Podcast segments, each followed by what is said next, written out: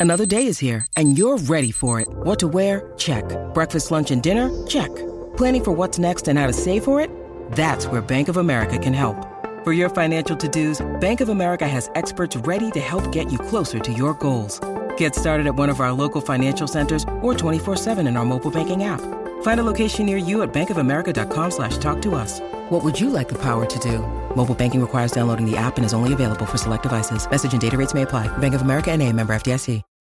When you need mealtime inspiration, it's worth shopping Kroger, where you'll find over 30,000 mouthwatering choices that excite your inner foodie. And no matter what tasty choice you make, you'll enjoy our everyday low prices, plus extra ways to save, like digital coupons worth over $600 each week. You can also save up to $1 off per gallon at the pump with fuel points. More savings and more inspiring flavors make shopping Kroger worth it every time. Kroger, fresh for everyone. Fuel restrictions apply.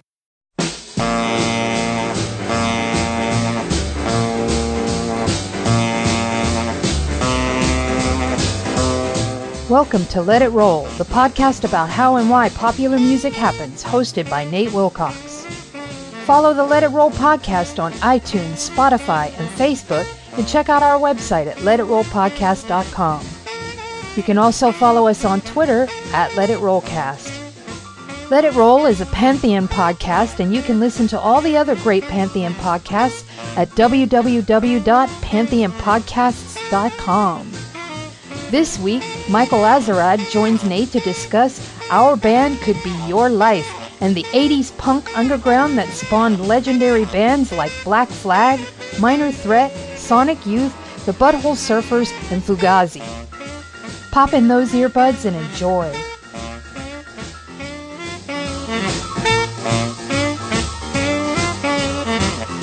It's time to let it roll. Today I'm joined by Michael Azerrad, author of Our Band Could Be Your Life Scenes from the American Indie Underground, 1981 to 1991. Michael, welcome. Thank you, Nate. Great to be here. Yeah, and so the book's coming out in audiobook format.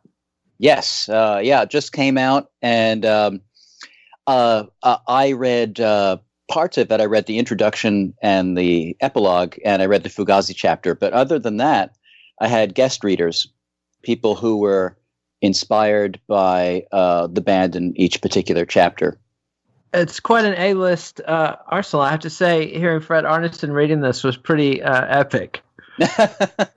yeah, it was funny. I yeah, I, I was you know I took a lot of care in, in casting these things, and uh, I people tell me the Butthole Surfers chapter is funny, so I, I tried to think of someone who's funny who was somehow inspired by the Butthole Surfers, and Fred came to mind, and he uh, and he agreed to do it, and that was really great.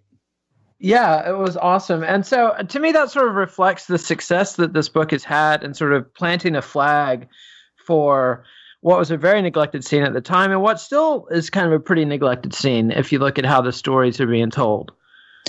Yeah, I mean the the I mean that's why I even wrote the book in the first place is because I was watching a, I think it was like a Time Life, you know, uh, history of uh, of rock music on the, it was like a eight eight VHS tape set uh, back when this is back when there were still VHS tapes, and um, you know, it, you know, started out with whatever Chuck Berry and all that stuff, and you know, on through these uh, different chapters, and it finally gets to punk rock, and they talk about the Sex Pistols and maybe the Clash and stuff like that, and then it gets oh, and then they go to Talking Heads, and then it skips from Talking Heads to Nirvana, and um, you know, I, I, thought I'd lost consciousness for about 10 minutes. And I, I, missed the part about American indie rock in the 80s with bands like, you know, Husker Du and, and the Replacements and Sonic Youth, these, you know, pretty important bands uh, who were the bridge between, the, you know, the original punk bands and Nirvana uh, historically and, you know, musically in many ways.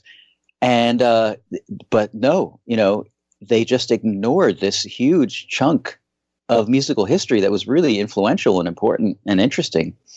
And I said, someone should do something about this. And then, in typical DIY fashion, I decided that I should do something about it. And that's how the book started.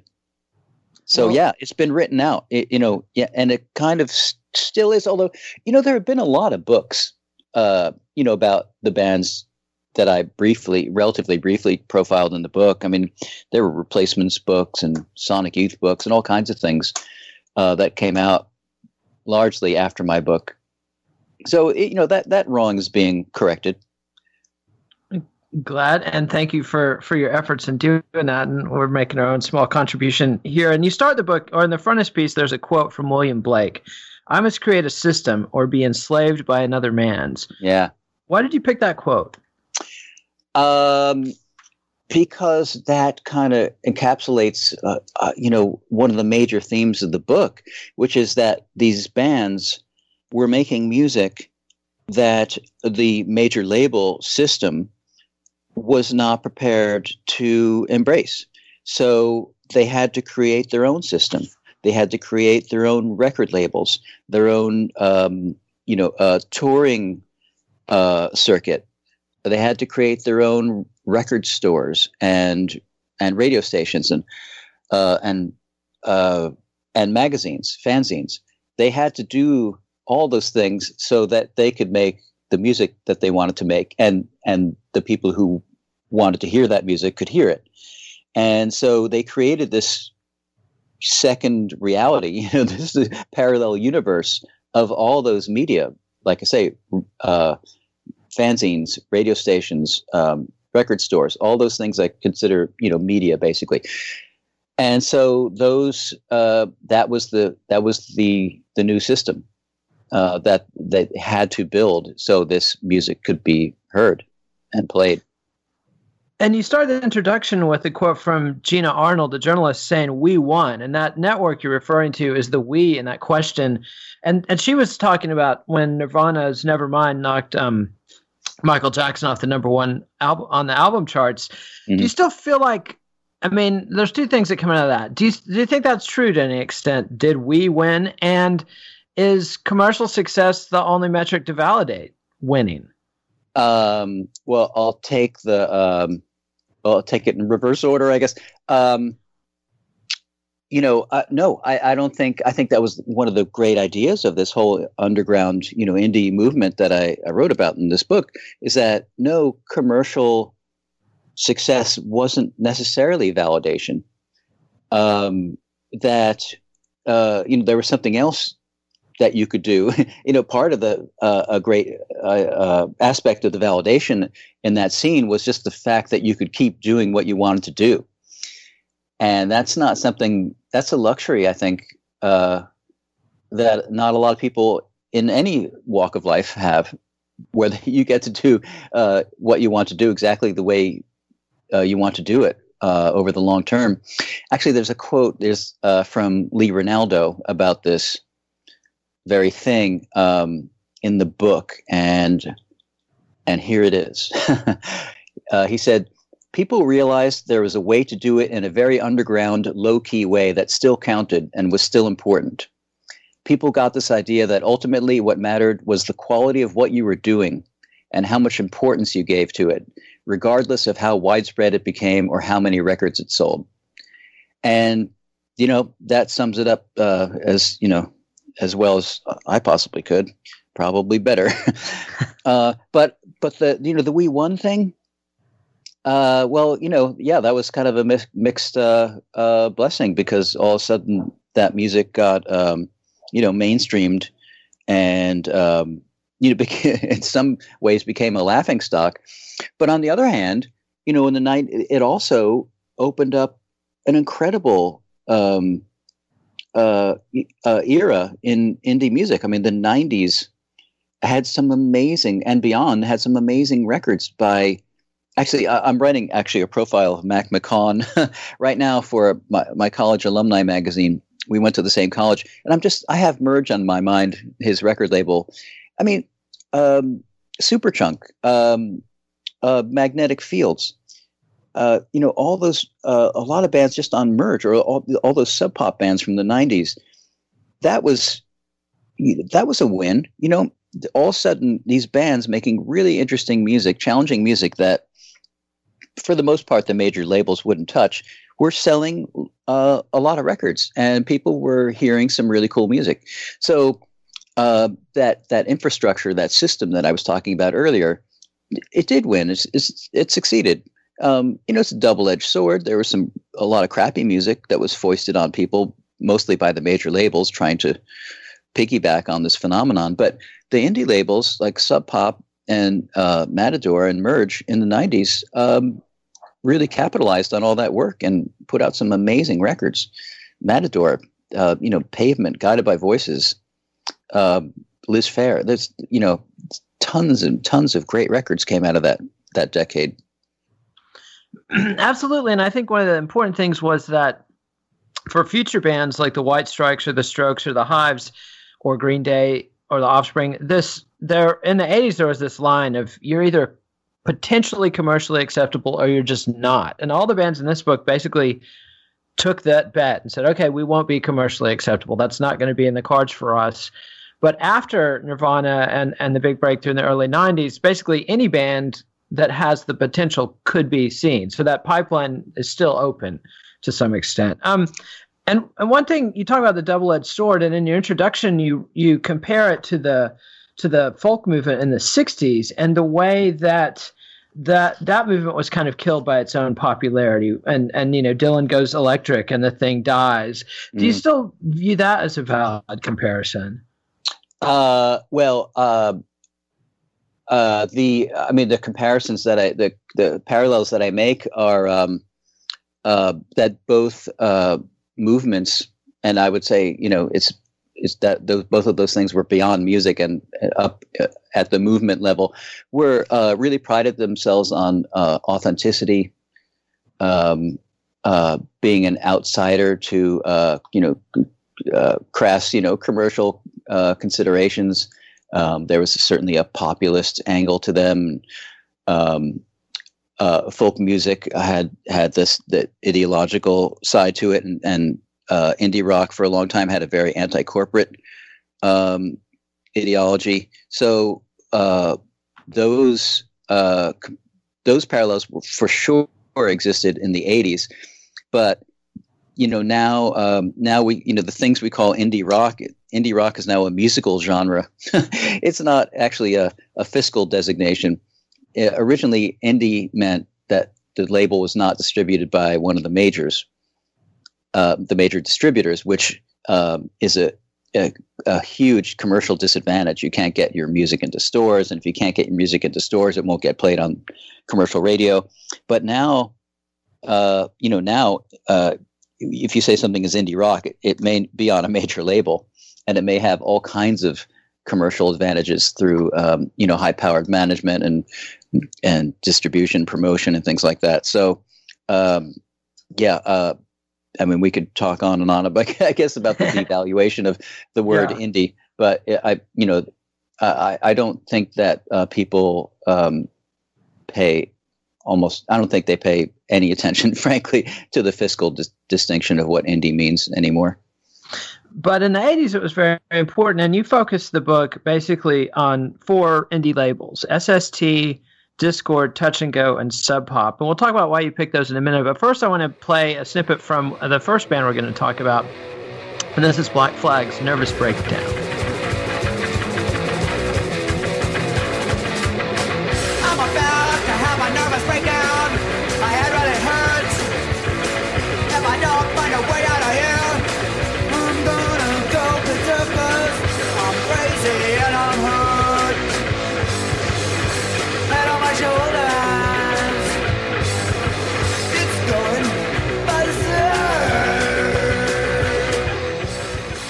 Black Flag's Nervous Breakdown. And that's the book, the first song released by the first band that you chose to talk about. And, and mm. picking Black Flag to start this, because um, there's sort of a case that you could could have started it with REM, although in the introduction you say, well, they were distributed by, or they were on IRS, which was distributed by a major label, so they're disqualified. Mm. But you know they were touring the same clubs and and building up a lot of the same audience or similar audiences, but you chose to pick Black Flag, which was a, sort of a statement. I mean, they were a hardcore band. Talk a little bit about what that meant in the 80s and, and the importance of starting with a hardcore band. Um, uh, you know, uh, you know, talking about you know creating your own system. That's what Black Flag did. Uh, they, you know, Greg Ginn, the leader of Black Flag, had, you know, there was just no place to release the music that he wanted to release. So he created his own label.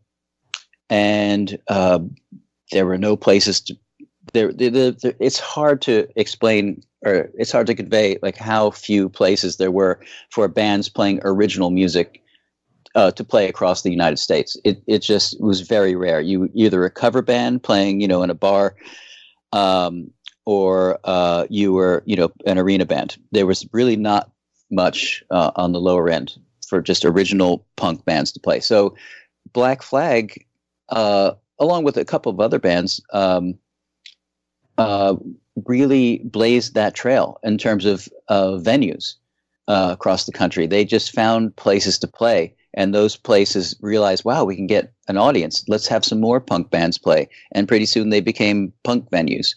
And this, they were sort of these these Johnny Appleseeds all over the the country. Uh, so I, uh, you know, and SST I think was the first really big independent American independent label of that decade. They really um, they hosted, you know, they had these several really, really important bands, the Minutemen, Husker Du, and uh, the Meat Puppets, and um, later Dinosaur Jr., and so on and so on. Really, really influential, very successful label that blazed trails not just in terms of venues, but in terms of you know retail. Figuring they helped build uh, an independent distribution system, and so on. So um, they Black Flag were pioneers. Black Flag and SST pioneered a whole bunch of stuff that made all the rest of the bands in the book possible. And and one of the key the key inflection point in the Black Flag narrative is their battle with a major label, and they ended up. Mm. After they started SST, they they sort of realized they were topping out with Damaged, which was an immensely important album and, and was bubbling under in a way that at the time it looked like, wow, this could be a breakout hit. And so they partner up with uh, an MCA subsidiary called Unicorn Records. And what happened with that? Uh, well, basically, it goes sour. you know, um, uh, you know, they uh, they just they got uh, really badly burned uh, by that deal and and got um, tied up in a lot of legal shenanigans and couldn't release records and all kinds of things. And you know, that was a pretty tough lesson. Uh, uh, I don't think that they, uh, you know, would ever do that again. Uh, I, am not exactly sure why they thought that was a good idea, aside from getting their records into stores. You know, but that, that kind of proves the, the point that um, that the distri- the distribution system for independent music was really lacking, and anybody who had major distribution had, you know, serious advantages. Um, very sizable uh, commercial advantages, which again, you know, uh, is why um, I, I, had to exclude REM, partially because so many books have been written about them already. I ju- would just be treading over very yeah. familiar territory, but also, um, like I say, their their records were in stores. Their their music, and so uh, radio paid attention to them.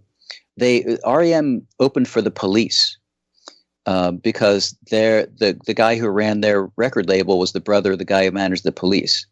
They they were so connected. They had so many advantages, which is not to take away from their genius musically and their um, uh, profound and sustained hard work.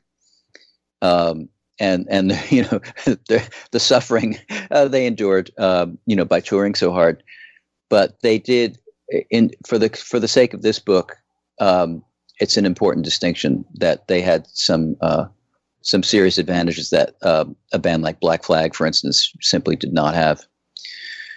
Um, but you know, hardcore um, was uh, a very uncompromising style of music, and uh, you know, again, it kind of proves the point. Well, if there's no place for this kind of music, we have to make a place for it, and that's what Greg Ginn did.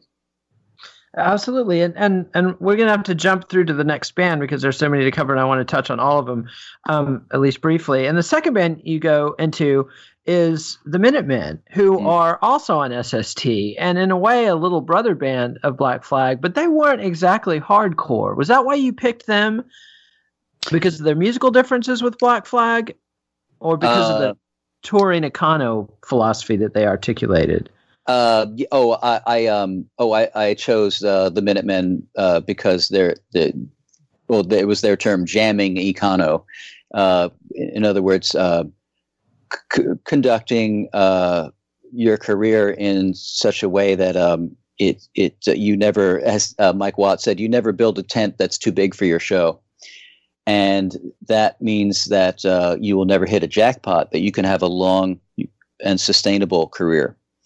You will never be in debt to anybody you uh, you run things close to the ground. You know, you fix your own van, you carry your own equipment, and um, and you can play to you know 50 people a night and still pro- perhaps you know make some money and keep doing what you want to do. And that was an incredibly inspiring ethos to so many bands. And so uh, uh, uh, I don't think anyone tried to imitate the Minutemen, but the idea that you could go out and make such crazy, unique music, um, and and have it be sustainable was a, a, a real uh, model for for so many other bands.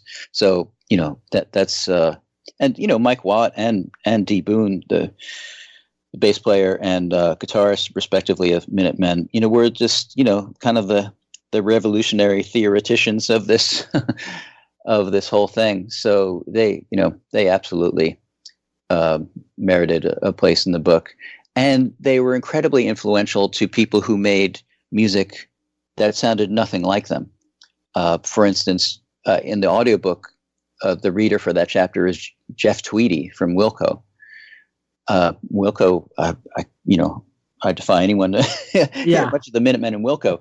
Um, but uh, but the Minutemen inspired Jeff Tweedy um, uh, to you know to a profound degree. He, you know, Google it. um, he he talks about them a lot, very reverentially. So reverently. So um, uh, you know that that kind of influence and that kind of you know power across you know now decades is uh, that's certainly worth uh, documenting. Absolutely. And then the next band that you threw in there was Mission of Burma from mm. Boston, mm-hmm. who were definitely a post-punk band, but in no way, shape, or form a hardcore band. What's the what's the rationale for including them? Uh, well, Mission of Burma, um, yeah, they were a post-punk band, but I think they took some uh, some inspiration, as did Sonic Youth, from uh, hardcore. And again, you know, that kind of harks back to uh, the influence of Black Flag and, and this idea that you can make you could be inspired by a band but not sound like them. Uh, a really key concept that again plays out in the audiobook. You have, you know, a lot of people in this book who um, were uh, inspired uh, by the the band they're reading about, but don't sound like them. For instance, uh, Sharon Van Etten um, reads the Dinosaur Junior chapter. So, um, Mission of Burma, uh, partially, well, I'm partially there in the book because um, uh, they were from Boston, you know, and I wanted to have some, you know, Boston's pretty big hotbed of, uh, you know, indie rock uh, in that era, um, but also because they started, uh, uh, along with Husker Du, they blended this idea of noise and melody, and um, that that was a huge thing, you know, that of course led up to Nirvana, and so you know, part of this book is the idea it. Um, the idea that these bands were a backstory to the Nirvana story. Like, you know, where did Nirvana come from? Um, you know, what? How did we win? you know, what was the? What were all the battles that were fought before the uh, Nirvana? You know, quote unquote, won the war. So, uh, just you know, musically, Mission of Burma uh, is, is, part of that lineage. That idea of um, really loud guitars and noise with uh, with melody in there. Uh, you could also throw in the Pixies um, as part of that equation, another Boston band, as it turns out. So, yeah, they were musically influential. They were also incredibly resourceful. There's a um, a passage in uh, in their chapter where they they take advantage of uh, this uh, travel deal. They uh, they do a U.S. tour completely by airplane. which is uh, really quite an amazing thing. Again, for a band who's probably playing to you know 100 people a night. But Eastern, I think it was Eastern Airlines had this deal where you could fly, you pay a, a some sort of flat amount, and you can fly anywhere in the U.S. for a month. Uh, provided that you fly through their hub some, somewhere. I forget where it was. So Mission of Burma would play, you know, Cleveland and then fly back to whatever the hub was, and then fly out to Los Angeles or wherever. And um, you know, they spent a lot of time in that flight lounge in, in the whatever that hub airport was. So there's this, you know, this resourcefulness that um, that they also embody. But a lot of it is the the noise and melody and and Boston and um, you know the uh, uh, oh and also their their sound guy uh, Martin Swope who um, w- was kind of a, a member of the band but was not on stage he was actually at the board at the front of house that was also really really interesting and um, you know various other bands kind of picked up on that idea later on too so yeah I don't know they were just a really really interesting band that I think was musically uh, influential Absolutely, and and Swope was doing tape loops and things. He wasn't just a sound man, so he's a- actually adding to the sound, kind of in the way Brian Eno added to Roxy Music, yeah. um, with a different tech setup. But let's go ahead and hear um, "Mission of Burma." Uh, that's when I reach for my revolver.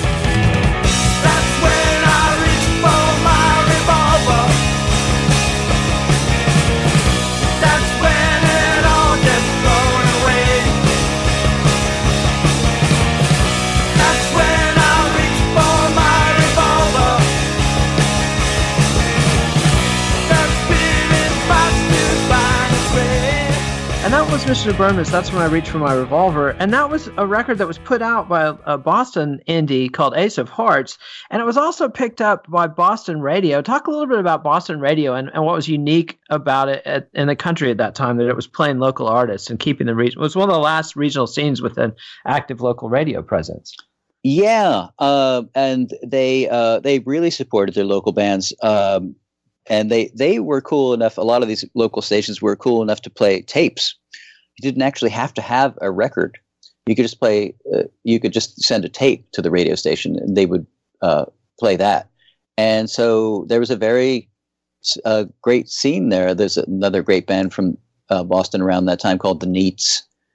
Um, uh, tons of bands, and it was a very uh, localized scene. Not a whole lot of bands broke out of that scene, except for Mission of Burma and and like I say, the Pixies but it's a really great example of um, a music scene that can arise because, um, for, first of all, I you know part of the point of this book is to show that great music can come from anywhere.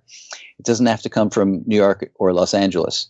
The like uh, there's there are talented people everywhere, and they just need a platform. They need the infrastructure. They need you know record stores to sell their music. They need venues to where they can play. They need a radio station who will play their music, uh, and they need people who will go who, who will consume all those things. And uh, Boston is a great case in point there. It's it's not it's not known as a you know artistic you know hub, um, although great music has come out of there. And it, like I say, it was it came out of there because um, the people who were talented were you know enabled by uh, a lot of infrastructure. Another great example of that is Seattle. Seattle was, you know, up until you know late '80s, I guess, was considered a place where they uh, made airplanes and tucked away in the upper corner of the country, and maybe uh, did some logging up there too. Not considered an artistic bastion, but um, a couple of entrepreneurs uh, just decided they were going to make it into something, and they did and it turned out there were a lot of talented people there. They just needed a, a you know platform. So uh, yeah, uh, those Boston radio stations were part of that that spirit, that idea that you know there can be really thriving regional scenes. And another regional scene was Washington D.C. and and you picked um, Minor Threat and then later Fugazi, uh, sort of a second reincarnation of Minor Threat, at least had the same frontman. Um, and Minor Threat's definitely back to hardcore. Mm. And but but Ian MacKaye really elaborates on the DIY ethos yeah. with his, with his Dischord records, which they start with nine hundred dollars from their first band, the Teen Idols, and choose to document it. And and so many of the themes of the book and the scene come through a minor threat. But to me, sort of the fascinating thing is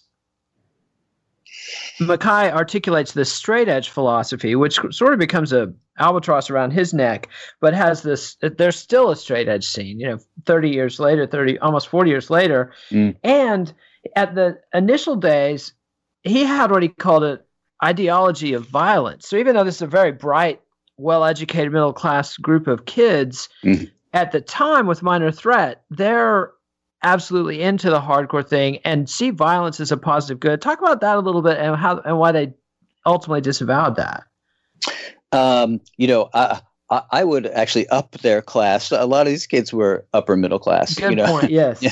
Uh, um, Sons but, of senators and and marginal man, for example. For example, yeah, or you know, maybe someone's dad worked at the you know the World Bank or something. You know, uh, it's you know that level. You know, that's that comes with the territory and. Um, uh, you know, certain precincts of Washington D.C. You you have people who are you know civil servants and you know uh, quite um, accomplished people.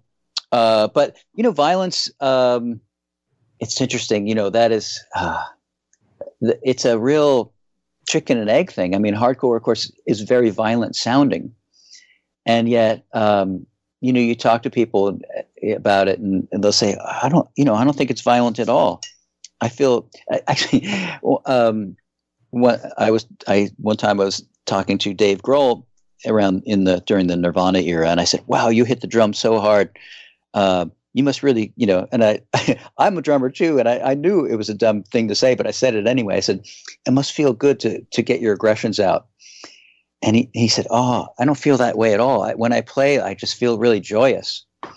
He's, he didn't feel like he was, you know, being aggressive at all. Um, so, you know, and early hardcore was kind of like that.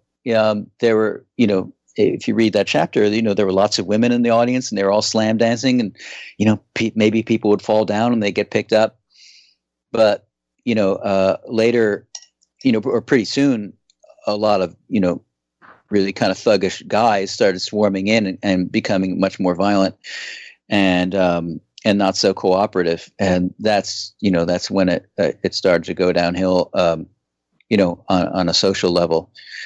Uh, but I, you know, I, I think that's a natural human reaction. If someone, you know, physically attacks you, you're going to retaliate. And the, those hardcore kids looked really strange, especially in Washington D.C. And if you want to talk about a, a, a city that is not renowned, you know, for its, uh, you know, creative uh, community, Washington D.C. is is definitely it. And again, uh, Ian MacKaye. Um, you know showed that really there can be creativity anywhere. But those kids looked very different and were subject to a lot of abuse. And uh, i mean i guess they could have got they could have done the gandhi thing and done passive resistance yeah. i guess. Uh, but i mean the natural reaction especially when you're a teenager when you're someone physically attacks you is to uh, retaliate. And, and that's something i think it's important to point out to people today who weren't around in that era, it was much more violent. Every metric of crime rates and everything, it was much more violent. And people really cared about what scene you presented yourself as part of or how you presented yourself. And if you, you know, these days, I mean, people are getting beat up for different reasons um, and some old, ugly reasons in this country. But it's sort of strange to think that you could get beat up for wearing a leather jacket or having a mo- mo- mohawk, but that was mm-hmm. the case. I mean, almost anywhere in the country, you would be singled out uh, for some, you know, harassment with that, and and that was definitely a thing. But we got to race through because I do want to hit on um, Husker Du and the replacements a little bit, who came out of Minneapolis. And one was on SST, Husker Du, another was on Twin Tone. Talk a little bit about the different ways that Husker Du and the replacements interacted with this scene. Uh, well, uh, Husker Du was uh, very much into hardcore. they were um, very much into the network that um, that had was springing up in the wake of SST, people trading information and about you know where to sleep and where to play. um, they were part of a network, and the replacements were more of um, like a more of an old school style band where they just wanted to party and have a manager take care of stuff. And they made a token hardcore album because that was, excuse me, um, you know, that was kind of like that was the music that was around them, but they didn't really, you know, mean it too much. And they later went to a much more conventional sounding rock music, whereas Husker Du, uh, you know, played extremely fast, and it was, um, uh, you know, pretty innovative uh, music at the time, uh, and consequently very influential. Whereas, you know, the replacements, um, you know, you could tell that they listened to a lot of Faces and Rolling Stones, and uh, on one of their albums they covered a Kiss song. So they were they were in they were a more conventional sounding and behaving band, even though they participated in this you know this indie uh, community, uh, being on Twin Tone, um, which was a much more conventional label than SST. Uh, it was run by uh, uh, a recording engineer, I think, and uh, a couple of couple of other people, whereas SST was very punk and artist run. And yet, Husker Du is kind of the band where the worm turns on SST. They're the first band that gets into open conflict with SST, and that acrimony has continued through the decades. Uh, yes. Well, yeah. I mean, uh, there was a lot of uh, a lot of bands had acrimony with SST, and you know, fought to get their masters back, and had all kinds of disputes uh, about money. Um, and that's just really unfortunate. Uh, yeah but yeah, I guess uh, uh, Husker Du, I guess, was the first to bail uh, to a major label, and that was, um, you know, we were talking about authenticity and anti-corporate, you know, ideology. Uh, that you know, that was kind of a, a seismic thing when people. Yeah, Husker Husker went to Warner's, and the replacements went to Sire right around the same time, and like you you talk about in the book, there was a brief window where that major label deals get these bands access to TV shows. So for a brief while, you're catching these bands on TV, but it didn't really catch. Was it just premature, or were these the wrong bands, or what do you think that that the Nirvana thing didn't happen in '86 instead of '91? Mm, uh, I, I, there's a David Bowie said this great, great thing. Um, and I've never been able to find the source of it, but I definitely remember seeing him say this in a documentary. He said, It's not who does it first, it's who does it second. And the pioneers almost never hit it. It's it's it's they kind of soften the ground for the people who come next, and um, uh, you know people like the Replacements and and Husker Du and all the bands in Our Band Could Be Your Life c- created this you know like a, a you know, they they were the shoulders upon which you know Nirvana and Soundgarden and all those other bands uh, stood. So that's um, you know that's the that's the fate of the pioneer. You know the the icebreaker. Yeah, you, you take it on the nose, and the people who follow uh, have a much easier time.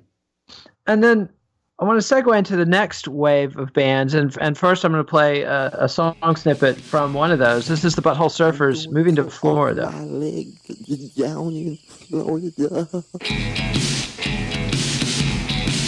And I'm gonna dance one-legged off in the rain. Well, they say Sidney Poitier was a blind man. That LBJ was a Soviet. And that was the Butthole Surfers, who, uh, along with Sonic Youth and Big Black in here, sort of represent a wave of bands that, really, for lack of a better term, Robert Christgau called them pigfuck bands, which is a pretty awful genre title. I don't think any of the bands liked it. Um, but what was different about this wave of bands, the Buttholes, Big Black, Sonic Youth, from what had come before? Uh, well, uh, they didn't sound like uh, stereotypical punk rock, but I would argue that they were totally punk rock. It's just that they took uh, the, the sensibility of how how to be punk rock and applied it to different kinds of music. And sure, Sonic Youth was sure inspired by hardcore, and uh, Butthole Surfers for sure, uh, and sure Big Black, but they made music that didn't sound like it and they were they were you know enabled they were liberated and inspired by this whole scene to do their own thing. And and again that scene had created infrastructure where they could do their own thing. Um, but this all three of those bands really for me embody a, a, a much broader idea of what it means to be punk.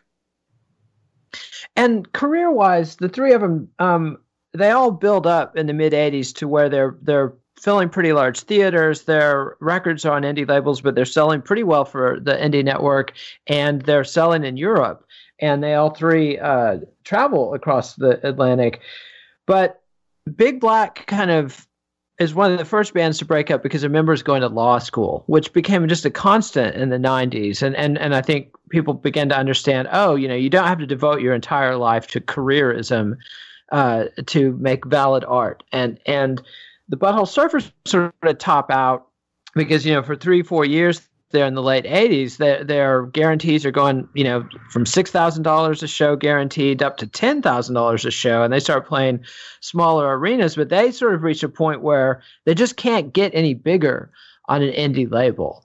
And then sonic youth threads the needle by signing with geffen. And you described that their role in the commercial sense. Like Geffen didn't expect Sonic Youth to sell records, but they did something much more important on the business side for Geffen.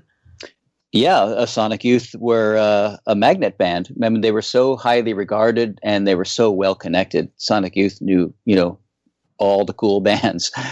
Um, and they were also really great. Uh, they had great ears. They were, you know, great uh, informal, uh, basically informal A and R people. So they would they would find a band like Nirvana or Dinosaur Jr. and maybe they would tour with them and, and encourage them and talk them up to uh, you know movers and shakers.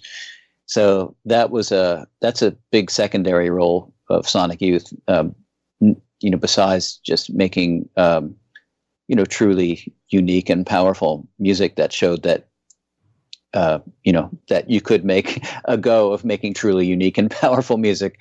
Uh, again, just an incredibly influential concept, quite aside from the actual sound of the music. So uh, yeah, yeah, Sonic Youth were yeah they were a, a, a magnet band for sure.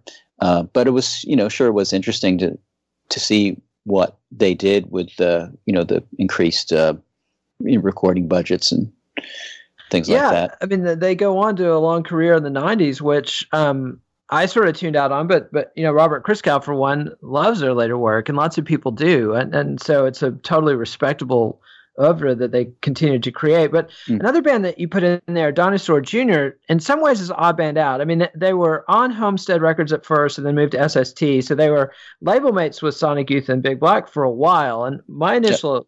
Big Black was not on SST. No, no, on Homestead. Oh, oh, okay. Uh-huh.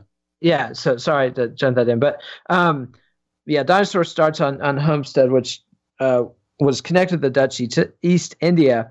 Mm. Um, and and you know how to go there there for a bit in 85 86 i mean all these cool bands but and so my initial impression of dinosaur jr was to lump them in with sonic youth and and uh, big black and and others but really they were more of a classic rock band in sheep's clothing as it were uh, yes. Um, yeah. I mean, Jay Mascis uh, in my book, you know, talks about the influence of the Rolling Stones and, you know, how he wanted to make quote ear bleeding country.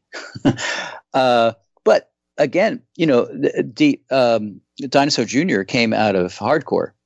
They yes, uh, deep wound. Yeah, they had a yeah. Uh, uh, that that was the precursor band, and you know, uh, so there was uh, you know, a fascination with uh, energy and volume. It was just kind of got, um, uh, you know, uh, corralled into a, you know, a, a, new way of expressing that that feeling. Um, but again, you know, a lot of a lot of younger bands started out in hardcore and then found their voice. And uh, I think one of Dinosaur Jr.'s you know, one of the emblematic things about them that that put them them in the book is this idea that um, a, a lot of kids grew up on classic rock and then found hardcore. And then once they matured artistically and personally, found some way of reconciling those things. The the sound and energy of hardcore, the sensibility of that whole community, merged with all the Neil Young and Rolling Stones records that they listened to uh, earlier. And so Dinosaur Jr. kind of functions then as a bridge to Mudhoney in your discussion of the whole Seattle grunge scene, which mm. definitively merged those two. But one other thread that comes out of Dinosaur Jr.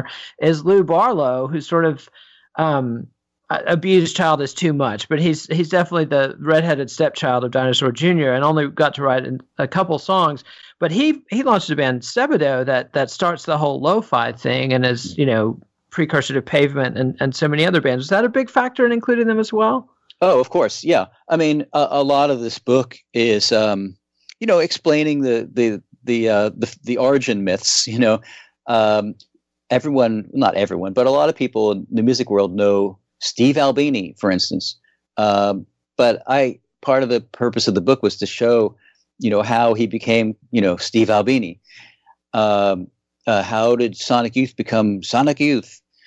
Uh, uh, um, Ian MacKaye, you know, uh, you know, uh, you know, kind of a legendary character, but people kind of know he's legendary. But a lot of this book was, uh, you know, the purpose of it was to explain, well, you know, why, what, what are the foundation myths that explain these people's positions in the world today.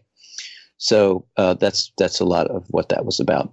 Yeah, and then and then you know you get Fugazi in there, which is MacKaye's second band, and he brings in Guy Picciotto, who had been in a band called Rites of Spring, mm. which um, at the time I saw them as sort of a, just a DC version of Husker Du, but in retrospect, they're the founders of emo core, and and a whole big '90s genre uh, can be dated starting with Rites of Spring, but th- they come together in Fugazi, and and the DC scene had sort of stayed insular through most of the 80s. Most of those bands didn't tour. They would they were putting out records on Dischord, People were Dischord and people were paying attention, but um, you know, there were different bands. Brian Baker had a second band, and I'm blanking on the name. They put out the album Wig Out at Denko's. Um, Dag Nasty. Yeah, Dag Nasty, of course. That um, you know, was an attempt to synthesize sort of a cross between what became pop punk and, and Fugazi. Mm. Uh, but their singer goes off to kibbutz in Israel or graduate school, I can't remember which, and, and drops out. But Fugazi manages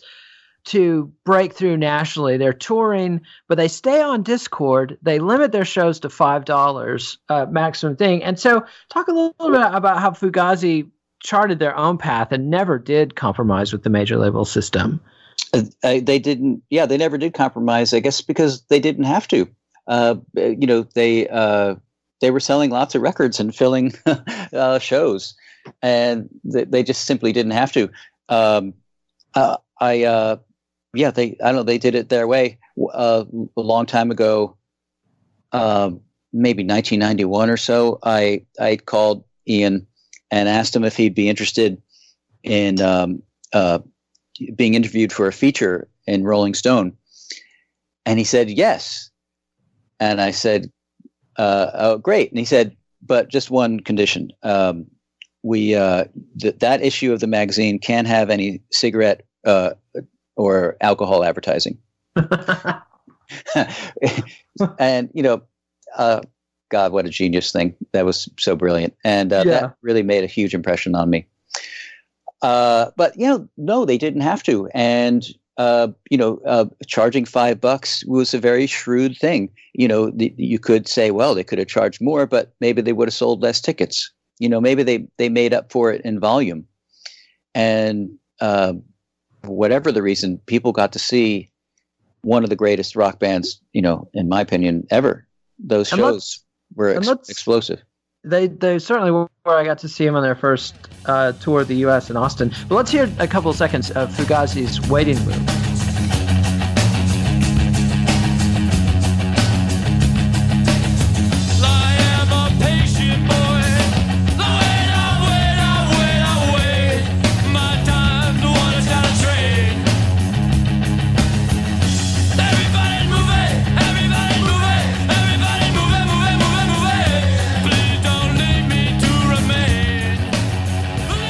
Fugazi's Waiting Room, the first song on their first EP, which exploded through college dorms uh, in the late 80s in the same way that you know Guns N' Roses and Jane's Addiction and the the Butthole Surfers were at the same time and and yet they they you know turn down major label offers and and chart their own path. But another band that comes along is Mudhoney, which is your cho- choice to represent the sub pop scene, which is perfect for this book because unlike Nirvana and Soundgarden, they never had a major label breakthrough, and yet.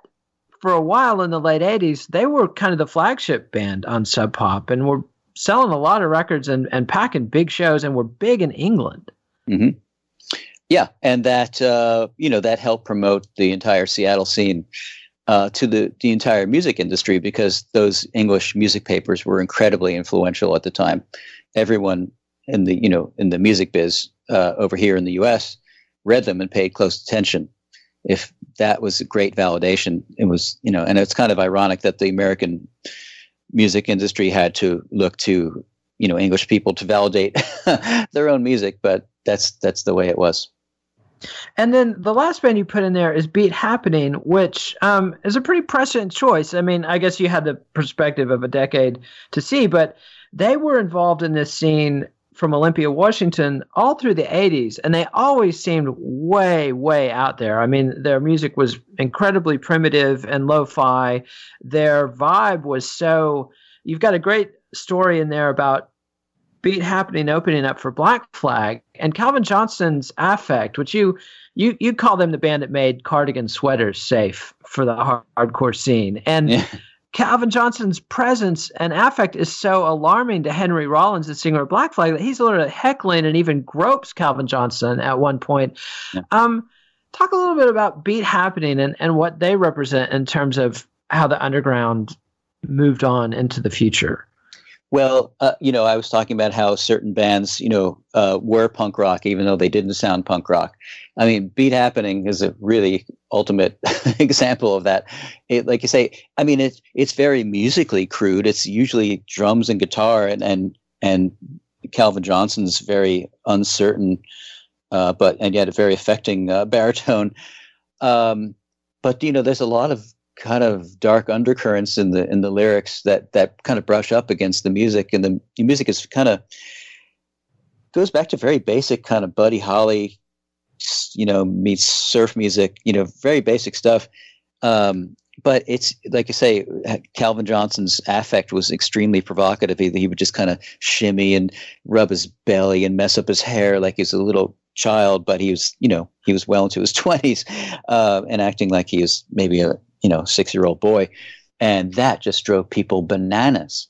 They opened uh, for Fugazi once in I think Reseda, California, and uh, and um, the audience, even the Fugazi audience, could not handle Beat Happening, and they started throwing things at them. And at one point, someone hits Calvin Johnson, the singer, smack in the face with an ashtray, bloodies his nose, and there's blood streaming down his face, and he kept singing he finished the set. You know, like he they were halfway through the set. He kept just kept singing, and uh, at the end when they were done, he just stepped off the front of the stage, walked right through the middle of the crowd, which parted to let him pass, and that's pretty damn punk rock. I'm and, so glad you picked again, that they didn't anecdote. sound like that's... they didn't sound like the Sex Pistols. no, no, but that's the perfect ane- anecdote. I think that that encapsulates the power of beat happening and, and what they were doing. And then you know, I think, as you point out in the book, that they're the the connecting tissue to the riot grrrl movement of the '90s. Yeah. Yes, exactly. Well, th- that whole Olympia scene, yeah, was the, the the cradle of that movement, and you know, part of part of the reason I mean, well, a big part of it was the, the actual people who started it, um, uh, like Tobi Vail and, and Kathleen Hanna and all the rest.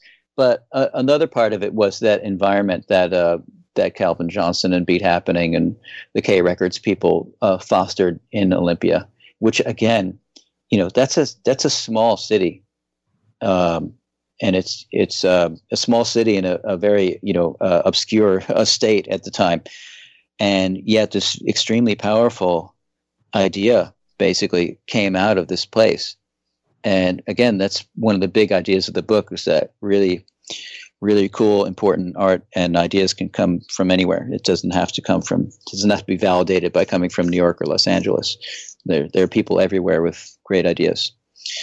And and yeah, I'm so happy that we managed to race through and, and, and at least touch on every band. But I have to ask you this. This has been bugging me and every fan of this book. Like everybody has 10 bands that they would have included and want to argue about. But I've got two that I just want to hear mm. why you didn't include them. Mm. Um, and that's uh, The Bad Brains and Naked Raygun. Huh. Um, uh, Bad Brains, f- uh, for the most part, uh, uh, preceded the time frame of the book um, the uh, uh, I forget what the, the earliest stuff was pre eighty one. Yeah, Band in DC and the, yeah. the ROIR cassette. Yeah, so that um, you know, and, and, I was aware how how important they are, but um, and I I tr- I paid them, you know, made sure to pay attention to them in the minor threat chapter. So you know, it's not like I, I wrote them out of history. It's just a they didn't fit in the time frame, and uh, b I, I did uh, I did uh, draw attention to them. Absolutely. And Naked Raygun, uh, similarly, you talk about in the big black chapter. And so mm. now I'll throw two more at you. I'm going to cheat while I've got you. But the meat puppets were another one. And you, you talk about them uh, in the SST chapters. They're part, mentioned repeatedly in the Husker Du Minutemen Black Flag uh, chapter. So I get that one. But what about the Misfits? Why didn't you include them? Were they a predate thing as well? Uh, yep. Mm-hmm.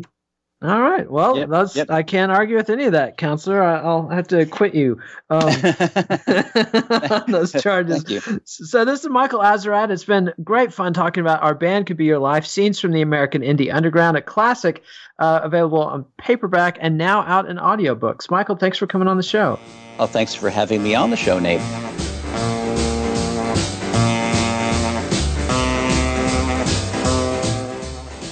Follow the Let It Roll podcast on iTunes, Spotify, and Facebook, and check out our website at letitrollpodcast.com. Follow us on Twitter at Let It Rollcast. Nate will be back next week with the legendary Stanley Booth to discuss his masterpiece, The True Adventures of the Rolling Stones. Let It Roll is a Pantheon podcast, and you can listen to all the other great Pantheon podcasts at www.pantheonpodcasts.com.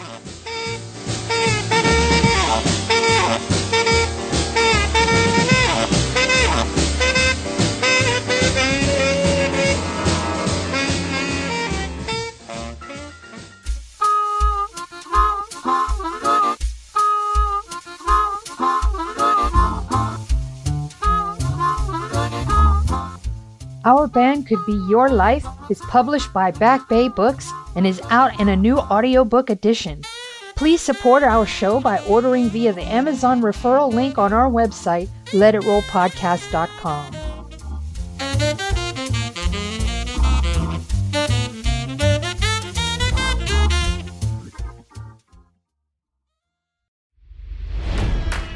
It's NFL draft season, and that means it's time to start thinking about fantasy football.